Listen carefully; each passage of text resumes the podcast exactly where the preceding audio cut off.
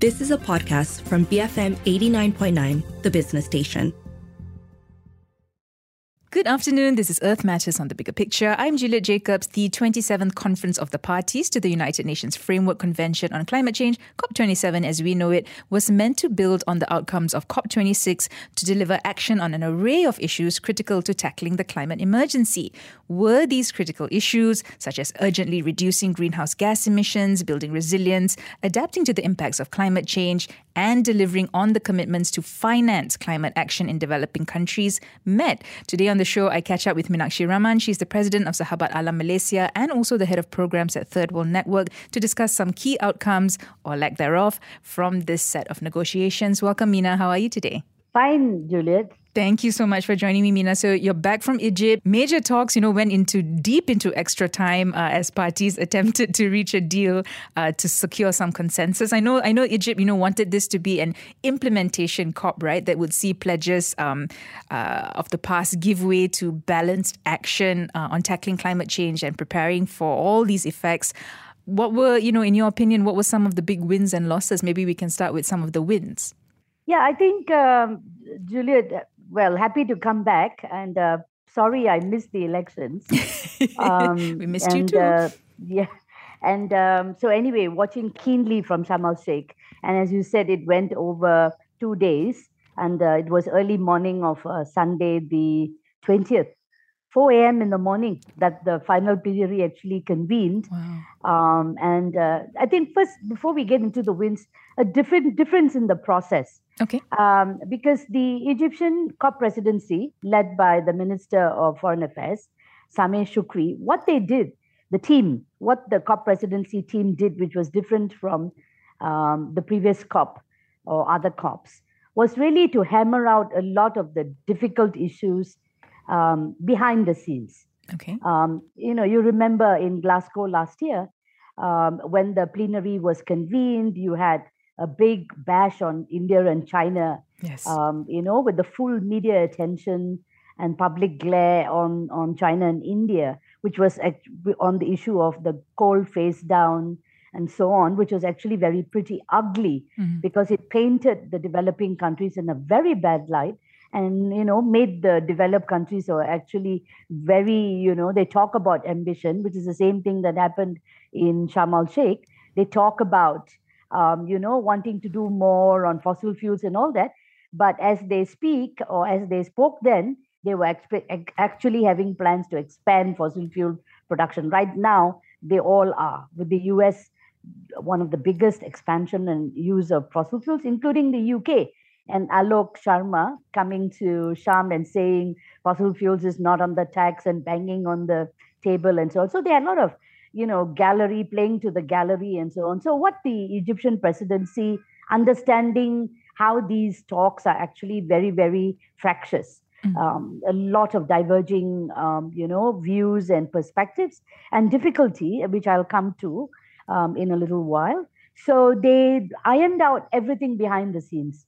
Okay. And um, and they, they did it. It may not have been transparent to the public and the media, but it was um, transparent in the sense that it wasn't some um, text which came out of the sky, mm. but rather it was um, uh, text which arose from various um, um, of the informal consultations which were going on, and then consultations with the parties and trying to understand where what they wanted to see for instance in what they call the cover decisions you know the overarching decisions so a lot of consultation went on so they had the first week was much more called the technical negotiations when negotiators actually um, hammer out some of the technical details and then where they can't and they narrow down options in the second week it went to ministers mm-hmm. where you can't uh, find compromises so it elevated to ministerial level but mainly on a political um, you know issues, not in the technical details because ministers really don't understand all the technical details, like like the loss and damage fund. Yeah. And then on the final hours, actually, the COP presidency itself convening the parties, the heads of delegation, to sort things out. So I think in that sense, um, a lot went on behind the scenes, which I found was actually quite um, interesting because I think the presidency uh, was aware of the full, um, you know, crisis that it would have happened on the floor had this gone public, particularly on very difficult issues and being painted, developing countries being painted as the devils and yeah. so on. So because we saw that uh, happening last year, isn't it? Exactly, yeah. exactly. So for a big a, a, big win, which would actually be on loss and damage. Um, if you recall, we have talked about this before. Yeah. There are three main um, pillars of the Paris Agreement um, in terms of actions. One is actually mitigation, which is uh, reducing emissions. The other is adaptation, which you adapt to the climate impacts. And then we go into the realm of loss and damage, where adaptation can no longer work. And you actually go into climate disasters. And as we saw in Pakistan, and also slow onset events like sea level rise and so on. So finally, and I call this the orphan child, the orphan child of the climate change regime being given recognition. Now, in a sense, you know, when you give priority to loss and damage, we are already signaling how terrible the world, the, the direction of travel yeah. of the climate crisis. Um, you know, it's not that the loss and damage fund, although it's a win that it has that that there was agreement to establish it. Um, it has no money yet because it was just an agreement to establish it. And uh, the big biggest fight and and um, block of um, or, I mean the blockage or the hostage of this issue was actually a blocker of this issue was the United States. Everybody knew this from Glasgow itself. Um, the US did not want any uh, money, any new entity of any fund of any kind. In fact, they didn't want anything on finance at all uh, in Sharm el Sheikh, which is always the case. Um, but what we need to recognize is that the sadness of it all is that you recognize that it's a win that you have a fund for loss and damage, no money yet, but it's a big win. But the fact that, you know, developing countries, particularly vulnerable communities who are affected by, like the disaster in Pakistan, which is attributed to mainly climate disaster, um, you know, it's not that it's any ordinary natural disaster. You have, I mean, I was pained to see at many of the events that I was invited to to speak at, as well, where you had both the climate change minister and the planning minister of Pakistan and they were showing us videos of, of what happened. It was heartbreaking. It was really, really heartbreaking. Mm-hmm. The poorest, you know, the poorest of these who are really left with nothing and everything gone. I mean, one third of Pakistan damaged, which is like 33 million people affected, which is almost like the population of this entire country, Malaysia. Yeah. And, um, and now they say that estimates of 40 billion in losses uh, losses and damage. Now, how, how on earth can any country survive or come out of it? So, this is why I think loss and damage became a big litmus test, as they called it, the test for the success of Sharm el Sheikh. And especially because Pakistan, which was the leader of the or the chair of the group of 77 and China, which is a negotiating bloc of developing countries, united, stood strong and firm. And there were efforts, I must say, by the developed world to try and split them. But thank God for the leadership of Pakistan, they prevented that from happening. And until the final hours, the group of 77 and China stayed together. Now, when developing countries are united, they will have to have a good outcome because that's really important. So that that that fear that we had that there would be a split in the last hours uh, could not materialize. And the other thing, um, Juliet, is that uh, for peop- for for folks or people who do not know, in the back uh, rooms behind the scenes, there was a lot of pressure coming from civil society already in Glasgow, and there was a lot of build-up, um, particularly civil society of the North in the U.S. in particular. Lots of progressive organizations putting pressure already um, in um, in in Washington, and and um, we, we were surprised to find that there were actually articles pre-COP already in the Washington Post and New York Times and everything, which actually spotlighted loss and damage. So the work of the progressive civil society groups who were in solidarity with the um, developing world uh, was really quite significant as well. So I think with the US really being shamed and with the developing countries united, and with the moral conscience and voice of Pakistan. I mean, you can't come to a COP and not realize what Pakistan has gone through. In fact, um, behind the scenes, um, we heard that one of the efforts of the developed world was to say, okay, if we agree to this fund, and not just the US, but the EU as well, and also Switzerland and others, they basically said this is only going to be for the particularly vulnerable. What does now, that mean? Exactly, exactly. So, so Pakistan said because normally the developed world would like to say the particularly vulnerable are the islands, mm. the small island states or the least developed countries who are the poorest of the developing economies. And so Pakistan said, we don't fit as an SIDS we are not a small island state. We are not an LDC. So how do you treat like countries like Pakistan? And there are many other countries in the similar in a similar boat, including even India and China, where large populations in Bangladesh, Bangladesh Indonesia, yeah. you know, Indonesia, even I mean Malaysia, we have you know we are affected by the floods and so on. We're all vulnerable. So the point is that there is, um, you know, in the convention there is no such thing as only the SIDS, the small island states and the LDCs being only vulnerable and the rest are not. This called, there is a, in the convention reference to um, vulnerable conditions, whether you are a mountainous country, whether you're a coastline, whether you're an island, whether you are, you know, it's also, it comes to vulnerability in relation to your geography. Yeah. So it is not vulnerable because you happen to be an island or a least developed country, but rather the conditions of developing countries. So that was one, um, you know, block that had to be unblocked. And Pakistan had a moral voice to say, look, we are just as vulnerable, and we are listed as one of the most vulnerable countries in the world. So you can't count us out, and other countries in a like situation. The other that they tried to do, other thing that developed countries tried to do, Juliet, was to actually broaden the donor base. So this, you know, this thing about who should put money in the fund. And this was particularly being targeted primarily to China.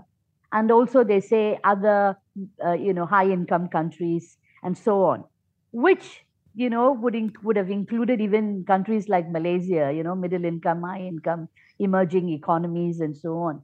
Um, but what the developing countries were very clear to show is that look, this issue was already settled in Paris. Yeah. Now, this issue about who should provide the climate finance was is is is embedded both in the convention and the Paris Agreement, where it's recognized that the duty and obligation to pay because of a climate debt arising out of historical responsibility and historical emissions because of emissions in pre-industrial era.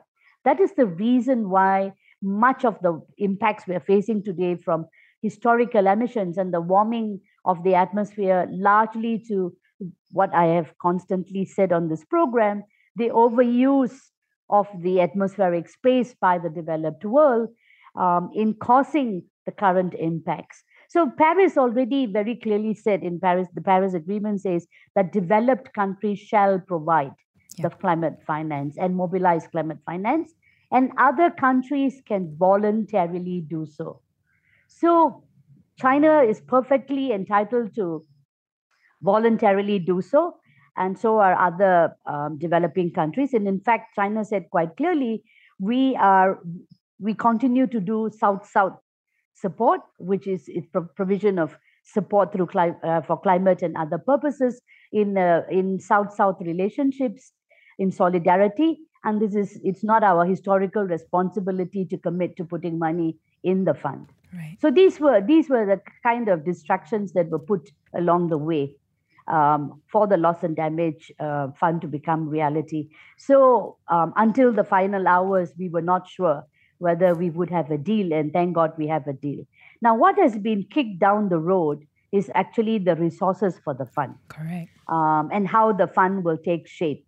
Yeah, so Sharm el Sheikh recognized that there should be a transitional committee in place, um, comprising of 24, um, you know, members in the committee, um, 14 coming from developing countries, uh, with one seat for Eastern Europe, and the balance of 10 coming from um, developed countries.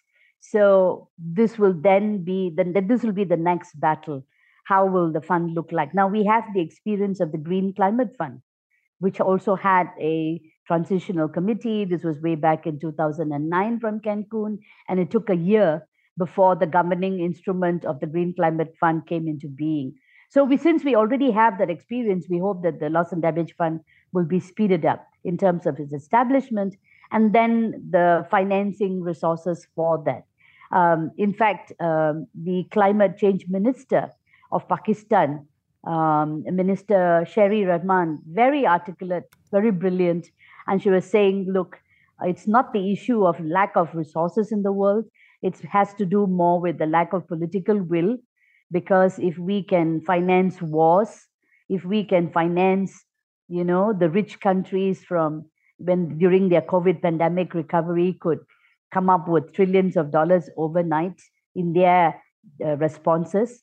Or even there were others who were referring to the imf the international monetary fund's um, currency which is called the special drawing rights which the imf issued in last year 650 650 billion dollars to for for the pandemic recovery and for other economic um, um, responses and the, largely it went to developed world the developed world because they have a higher quota in the IMF. So there are instruments like this, mm. um, and even um, as I have said, you know, the G7 fossil fuel subsidies every year, the group of seven richest countries in the world give uh, fossil fuel subsidies, can you imagine, of 100 billion a year, 100 billion dollars a year. Now, easily, quite easily, these could go into the fund and including taxing of the super windfall profits of the fossil fuel companies, which can also be done, particularly the transnational corporations of the West. So there's a so so these are these are all fights and battles which will have to continue as we move to the United Arab Emirates in the next COP and so on. Mm-hmm. So that's that that's uh, the loss and damage fund and the fight there. Just very quickly though, the Santiago Network on Loss and Damage. Do you just want to quickly mention what that what that is about as well? Yeah. In the, the Santiago Network is actually a technical assistance facility to help developing countries. Mm-hmm. Um, and uh, the big fight there was to actually, ha- you know, operationalize it or make it or uh, you know institutional okay. you know how will it come into being and it was agreed in Sharm el Sheikh that there would be an advisory board it would come under the convention because there were efforts to take this network outside of the convention and the Paris Agreement uh, outside the COP and put it somewhere else in another UN or the Red Cross and so on and so forth. Luckily, that did not happen. So there was agreement to have an advisory board. And now, again, the funding arrangements for that have not been um, finalized. Again, all funding issues, they've been kicked down the road. I'd just like to pause and mention here that um, this was because, you know, the US, and I called out on the US quite a lot at the at the COP, and I always do. You always do, yeah. yeah, because, you know, there was this big thing that, um, you know, President Biden came up with some, the Inflation Reduction Act in the US it was a, a you know a, a, a, big deal in terms of money for for climate change in the US and policy and so on. But it had nothing to do with any money internationally. In fact biden did, does not have any approval from congress for any money to be committed internationally for finance. And this is why the us was playing a very uh, you know hardball in um, in in Sharm el Sheikh.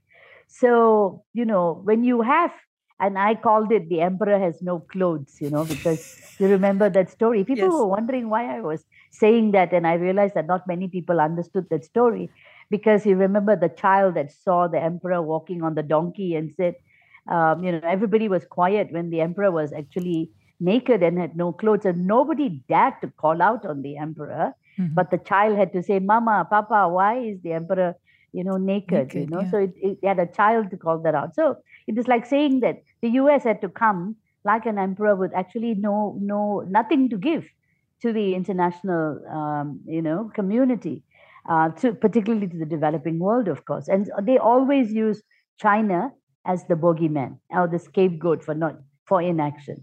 So, so yeah, the battles on finance will continue. And you remember this this big thing about um, so so so just to come back to your question, the Santiago Network, although having an advisory board um, and a secretariat to be established, an independent secretariat to be established, no money also. Yeah. So this is, has been kicked down the, the road. So overall on finances, maybe very quickly to go into that, you remember this famous 100 billion per year by 2020, yes. which was actually the pledge that Hillary Clinton and President Obama, as I said, plucked from a hat, not based on on the needs of developing countries, just came out with a number in 20, uh, 2009, actually in 2008 in Copenhagen, and then it got recognized in 2010 in Cancun. And that 100 billion per year when we landed in Paris got extended to 2025. And still, the delivery of that 100 billion per year has not come to fruition. And in fact, there was a big fight over what actually has been delivered. And that was another big, big battle which went on because the developed countries came up with huge numbers. Oh, no, we have delivered 80 billion a year and this, that, and the other. Whereas um, the Oxfam, Oxfam had another report which showed that what was delivered was at best about 20 billion at most. So, wide ranging numbers here. And this is because of the definition of climate finance, an issue that we have talked about. Yeah. Because developing countries have been saying you can't just have any definition. We have to nail on what is climate finance, what does it mean, um, and how do you classify something as climate finance. Whereas the developed world um, even in Glasgow, what they wanted was climate finance definitions. So they could count everything. Mm-hmm. They could count loans, even with those which are not concessional, um, as, as, as climate finance, contribute their contribution to the multilateral development banks like World Bank and so on to be counted. Um, so they wanted to count everything as climate finance. And so this is where you have the exaggeration of the numbers. And so developing countries um, stress that this is not good enough. We still have to continue to work on the definition of climate finance. So this is why you have this 100 billion always being um, touted, yeah. challenged, yeah. yeah. touted and challenged, and challenged yeah. in, in, in terms of its real delivery. So now there, the Standing Committee on Finance, which is another body, is supposed to track the real delivery. Have they really delivered? Now, this brings me to a very important discussion which will take place next year. Now, under the Paris Agreement, there is what's called a global stock take. Yes. Um, this stock take will actually take stock in terms of the state of what has been achieved under the Paris Agreement. So, 2023 at uh, COP28, this will be a very important outcome. Again, this is a collective progress. And, and what will happen would be the big fight between developed and developing countries as to who is actually responsible for not have no for the ambition gaps. The ambition gaps in mitigation the ambition gap on finance the ambition gap on adaptation um, and and so on. So this will be the big fight. So this year there has been a technical assessment and many of us were pointing out that what they really need to do is to be objective about the facts and not as developed countries want to always spin. They look they want to talk about um, you know uh, they don't want to talk about what their pre 2020 gap you know the prior to paris they had the kyoto protocol commitments which they have not met. They very low ambition they didn't review their mitigation targets and so on and so on. Now they don't want to discuss any of that. And so this will of course be a big big issue coming up to next year so um, lots of challenges down the road as we go to the United Arab Emirates. But I think what is striking, you know, um, Juliet, if you, for those in Malaysia who were paying more attention to the elections, which is to be expected, yeah. I think um, the um, the first leaders summit that was held in Sharm el Sheikh, uh, what struck the chord was uh, the um, Antonio Guterres, the UN Secretary General, who already signaled that we on are on the highway to climate hell. And what he was saying was actually true. The Pakistan floods was already a big hell for that country, and we are likely to see more and more happening um, in this decade. So this is this brings me to the you know the obsession of developed countries when they talk about fossil fuels and ambition. Yeah. What they did not want to do, and this is again what we say as rewriting the Paris Agreement and rewriting the um, convention, was that they refused to acknowledge equity, the principle of equity and common but differentiated responsibility between developed and developing countries. They refuse to talk about historical responsibility, and they always, the effort is to dilute. Now, if you don't take into account the fact that this is a common problem, but the responsibility is differentiated, that the leadership is in the hands of the rich, developed world, who must take the lead in doing much of the emissions reductions. And in the mitigation work program, this is the other aspect that was talked about in um, Sharm el Sheikh. There is a mitigation work program which was agreed to in Glasgow. And the discussion was what will the mitigation work program talk about? And one of the topics that the developing countries, particularly led by the like minded developing countries, was looking at why don't we also discuss the equitable access to the carbon budget. You know, like under a temperature goal, there is a carbon budget.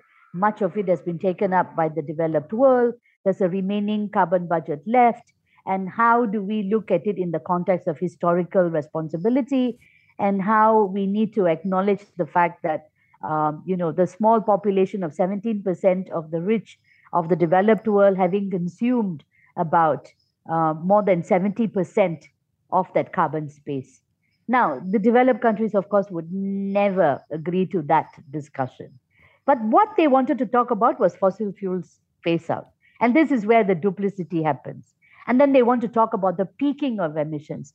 Actually, they were pushing for a peaking of emissions. Peaking of emissions means globally, you have a peak um, by 2025. Now, we are in 2022 The end of Ah. 2022. we are at the end of 2022. Now, peaking in 2025 would mean that within two years, you have to already the emissions have to come down. Now, why they they are they were pushing this, and why developing countries, particularly, um, you know, big countries like China and India, whose emissions are particularly large, and even Indonesia, because of huge population. It's not because if you take per capita, when we always take per capita, their emissions are much smaller, particularly even China, if you compare to the US. Um, the per capita emissions are much lower. And if you take into account history and cumulative emissions, they have less responsibility. The developed world has much more responsibility. But these issues don't come to the focus. So when you don't bring in, this is why we say equity is center. You don't bring equity into the, the equation, then what you begin to see is that you look at the gaps and you just say, oh, there is a temperature gap. I mean, there's an ambition gap. All our, you know, you add up all your pledges under the NDCs. We're going to reach cross 2.8 degrees centigrade, you know. So you don't you don't look at who is most responsible. So you want to share. So this is why they try to what I, I, I commonly say the common but differentiated responsibility principle being changed to common and shared you know Yeah. responsibility Yeah. which which which you can't do and so the us and even the um, uh, one of the other developed countries had the gall to say or even well even russia had the gall to say in one of the meetings what is equity you know i mean wow. Asking the question of what is equity. And so, you know, if you are in the process for so long and you have countries like this raising the issue of equity, and, um, you know, it is really um, going backwards, much more backwards. You're, you're, you're, you're, you know, ripping apart the agreement in Paris, you're ripping apart the convention, and you are putting, placing a lot of burden on the developing world. And so this is really the climate injustice is really unfair. And to just look at it in this context without the equity lens. So, so this is where I think that, um, so, so, you know, when Alok Sharma, the UK uh, COP26 president said that, uh, oh, fossil fuels is not in the text, it got deleted. Um, you know, there's no ambition here. We're not moving um, we're not advancing from the Glasgow decision on phasing uh, phasing down to phase out of coal and so on. So, and the EU saying same thing, you know, uh, Frans Timmermans, the chief um, European commissioner, who came um, uh, uh, representing the European Union, and he said the same thing. You know, we're going to walk out of this deal because they're not ambitious on climate. And then I, then what I, I, I had said and uh, continue to stress. Now, if they are so wedded to ambition, which they claim they are, and they want to be champions of phasing out fossil fuels, by now they should have gone to real zero. They should have gone to negative emissions, not net zero by 2050. And doing too little too late, as I've said often, and putting in their NDCs fossil fuel phase out, not fossil fuel expansion. There were studies which were released by, you know, beyond oil and gas campaigners, oil um, and oil for change. These are all reports which came out in Sharm el Sheikh to show that the developed world is currently embarking on expansion and production of fossil fuels.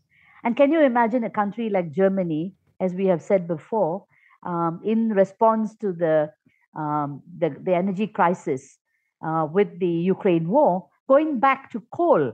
So they had all these years to actually go renewable 100% and not go into fossil fuels. And these are the same people who are now going backwards and hip- hypocritical and you know to the uninitiated to the public who do not know the facts of, of their hypocrisy you actually believe oh yeah they are so ambitious and we are not and then you you don't want to talk about equity. So this is why this is duplicitous and uh, i think um, you know those of us in the know coming from the developing world we um, constantly call out and say that you know you do you put in your ndcs you revise your nationally determined contributions. Every year they're supposed to revise. So they don't have to wait for glasgow. They should revise next year. Put in the ndcs they're going to halt fossil fuel production today then they're going to phase out and they are going to stop expansion and they are going to they're seriously deeply committed to a fossil fuel phase out in the g7 to start with and to to remove all fossil fossil fuel subsidies to their corporations. Now, will they do that? I don't think so. so yeah, so this so this is it. I mean, they have to put action to where their mouth is and and really uh, call out. And in fact, Ed Miliband, the Labour shadow minister uh, of environment, and he said that uh, yeah, he he echoed the point that how come UK is still expanding on fossil fuel production, while Alok Sharma is being showing, you know, and so-called, um, uh, you know, with his strident remarks to the gallery about uh, UK's fossil fuel, um, you know, leadership. Where was the leadership? The leadership was lacking. Mm-hmm. And the Ukraine war has just, I mean, that's also being used as a reason to to justify, isn't it, this expansion? Exactly. So this is why it's it's really um, you know difficult. I mean, what this shows, what, what this crisis has shown, is that for the developed world who have the finances, who have the technologies, who have the capacity and the capability of moving into the real transformation that's needed away from fossil fuels, they are not able to do it. They had all the years to do it, 30 years to do it, and they have done nothing. And or not much, very little. So this also, um, you know, one important outcome which I have to mention in relation to the mitigation uh, work program and the decision that came out was actually a just transition pathway. Mm. I think that's quite positive, just um, transition pathway. But before before I continue, I forgot to mention there was also this thing about the UK and the EU. The EU pushing and expanding um, the production of gas, which the EU is classifying as green fuel. Oh, and yes. so they call it clean power yep. and they call it as green fuel. And they are asking Egypt and other African countries to produce gas for export to the EU. Now, can you imagine? The emissions will be counted to Africa's emissions or Egyptian emissions, and they classify this as green fuel for their expansion so this this is another you know of those duplicities, those yeah. anomalies, yeah, Mhm. and and and uh, duplicities that happen. So, but anyway, there is this this agreement. There is a decision from Sharm el Sheikh, which I believe is a good one, um, to actually talk about what uh, to have a work program, a work program which is organized on what just transition pathways will be, including the energy transition. What will a just energy transition look like? Now, these discussions are very important for a country like Malaysia, where we have 20% of our, um, you know, oil uh, with Petronas, 20% of our, I mean, our National Oil Corporation contributing to the budget, to the coffers of, of the country. Now, if you want to do a just transition, meaning it has to be justice based, not unjust based. So, you know, particularly uh, for you say con- economies which are fossil fuel dependent, who have not, who have no other options but only one single commodity, and you're relying on the fossil fuel sector to to for your sustainable development and poverty eradication and so on. Now, how do you move on a pathway which is just? A very important conversation uh, in this work program, um, which has to be, uh, you know, um, properly done, and many of us will be engaging. Particularly, for example, say South Africa, um, significant about 80% of its if its people locked in into fossil fuel economy Yeah. like coal. So jobs, what happens to those in those economies which are dependent on the fossil fuel economy? So the unions, what do you workers, what will happen to them? Can you retrain them? Can you bring them into other alternative jobs?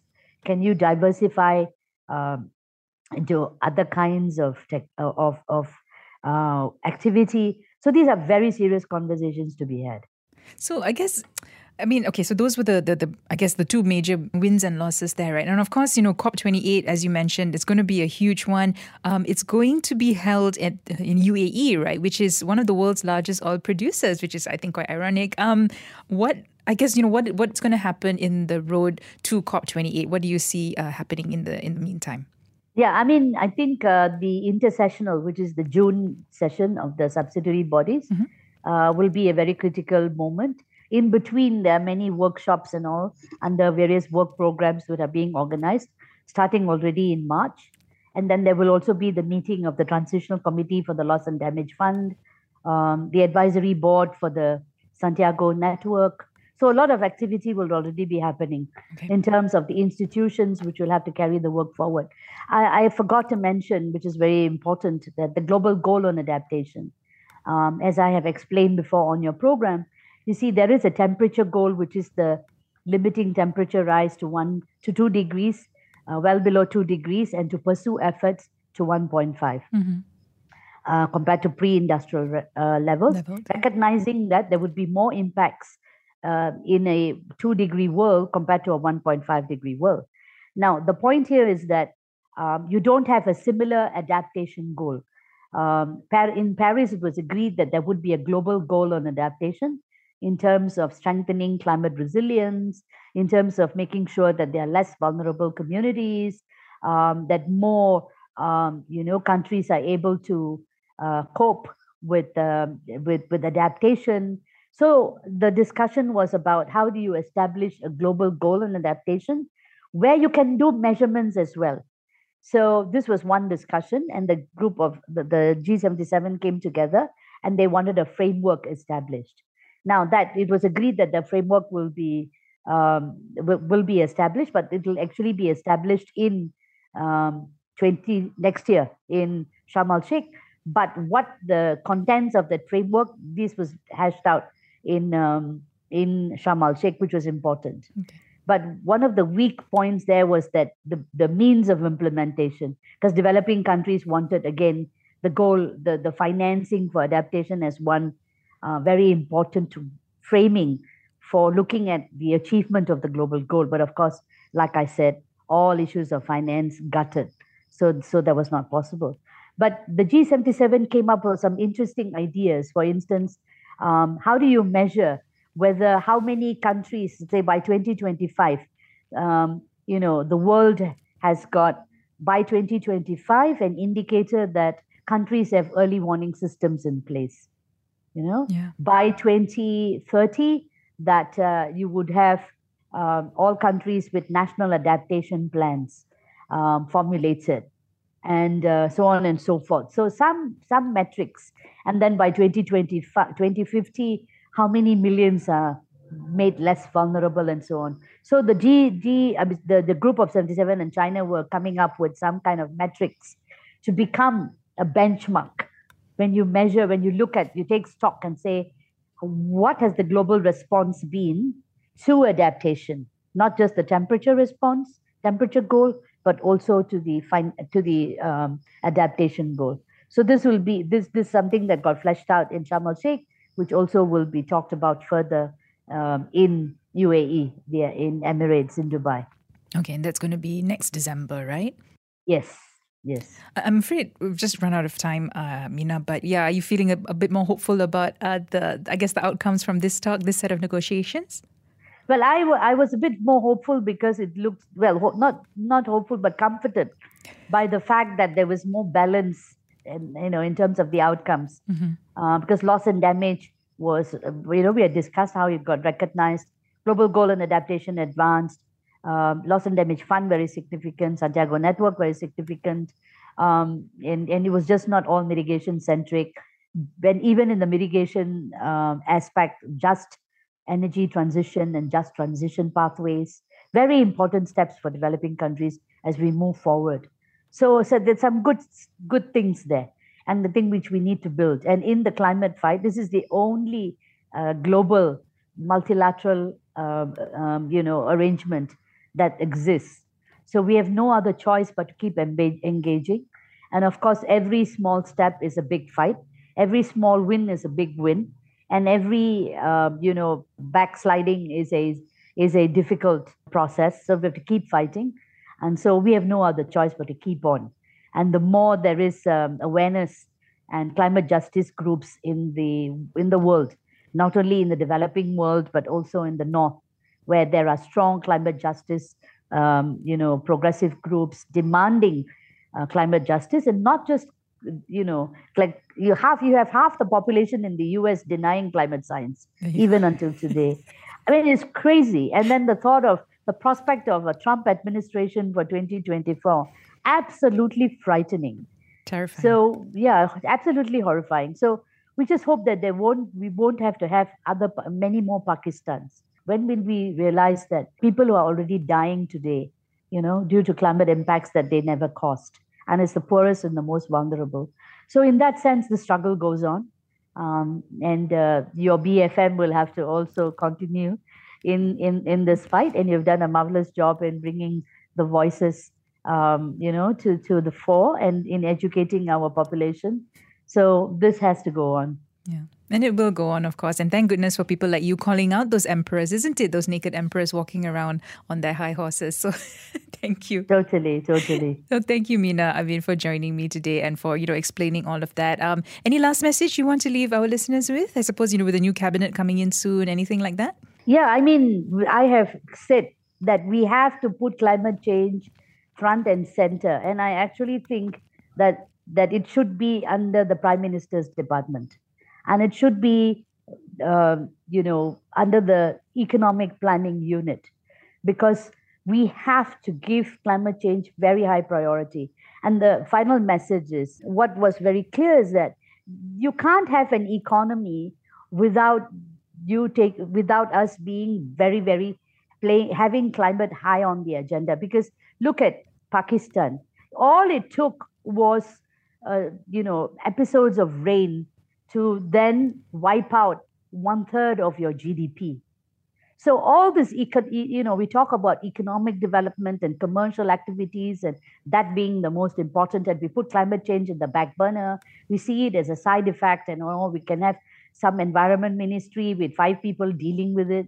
This is not the way to deal handle climate change it's already you know um, rec- we have to recognize that this we have to change our mindset the way in which we do our economy. And maybe this the story that i will tell that is that really spells it all out. The minister of planning of pakistan when he was explaining the the 20 the, the climate crisis i mean this disaster the horrific um, floods that happened there he said that in 2010 they had floods as well. It was quite massive. So what they did was actually to build bridges much many many bridges i think he said there were about a lot of bridges that were built t- um, taking into account the level of water in the rivers that they found with that 2010 flood episode Okay. now, then they built the bridges higher, taking into account that baseline. Come 2022, the waters were just so enormous, all the bridges were wiped away, washed away. So, what we are seeing is you're, you're, we have to prepare for you know this kind of impacts which are bibli- of biblical proportion. You know mm. it's it's happening now already. It's not 2050 it's happening now.